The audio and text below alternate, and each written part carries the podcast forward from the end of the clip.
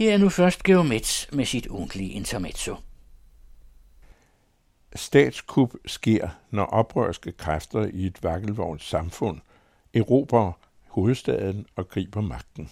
På kupdagen afsætter militæret spidser den civile præsident og erklærer undtagelsestilstand. Den fascistiske general Franco gjorde oprør mod den lovlige regering, udløste og vandt den spanske borgerkrig og tilsang sig og opretholdt magten under fortsat kublignende forhold i fire årtiers politistat. Hitler fuldbyrdede i dagene efter rigsdagsbranden den 27. februar 1933 den totale magtovertagelse, suspenderede Weimar-forfatningen, forbød partier og fagforeninger og smed jøder og dissidenter i korsetlejre. Kuppet var kronen på værket. Siden Hitlers første offentlige massemøder i Münchens ølhaller var der tale om et langstrakt kup frem mod marts 33, hvor kuppets undtagelsestilstand blev permanent indtil sammenbruddet nederlaget i 1945. Kup kommer sjældent ud af blå luft. Jordbunden gødes over tid.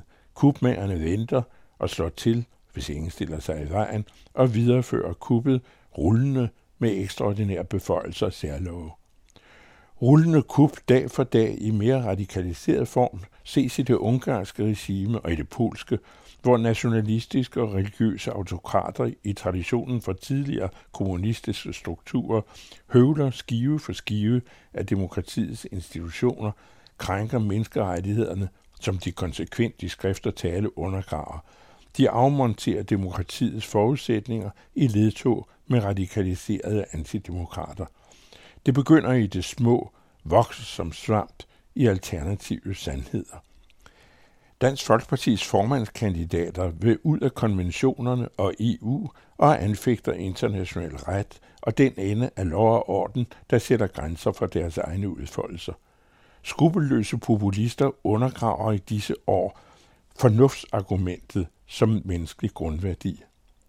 Den nye fascisme, højrepopulismen, er produkt af følelseskulturen, der ikke blot påberåber sig ejendomsret over meninger, hvilket er agtværdigt nok, men også over kendskærninger, hvilket er det modsatte.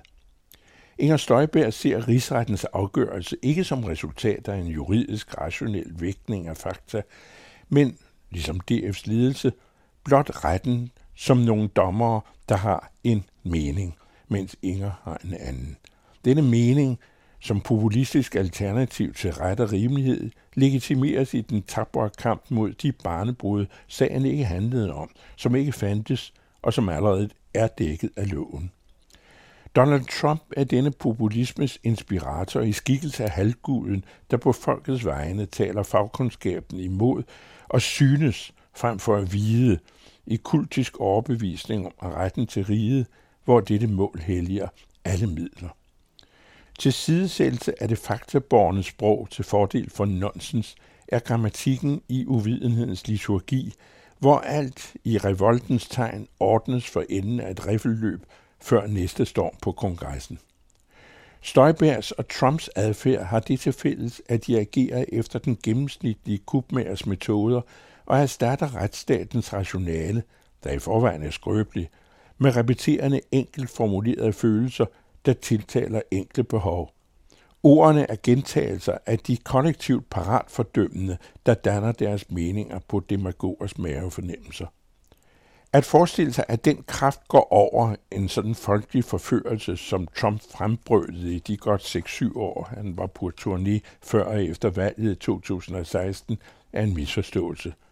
Trumps kup, der var rystende nær ved at lykkes, og som kunne have udløst det endnu større kaos, der var kommet ud på det samme, er langt fra historie, men fortsætter med styrke, samt i ryggen 70 millioner amerikanere, der tror på den sorte løgn som et stjålet præsidentvalg og retsstaten som en elitær konspiration.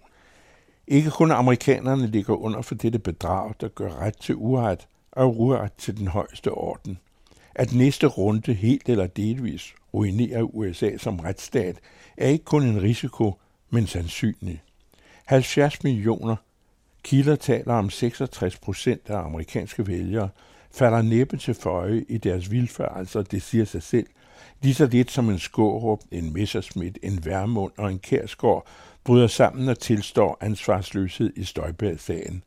Det bekræfter dem kun i den forlorene tvangstanke om det etablerede systems sammensørgelse mod folkeligheden ved bogstaveligt som en Trump – at foragte regler og love i civilisationens navn, der ikke passer ind i vilfarelserne, men vredladen ses som elitens overgreb.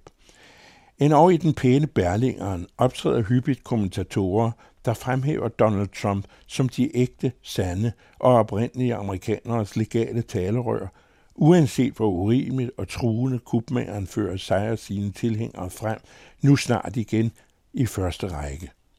Udsigterne er unægteligt ildevarsende. De er ikke hentet ud af det blå.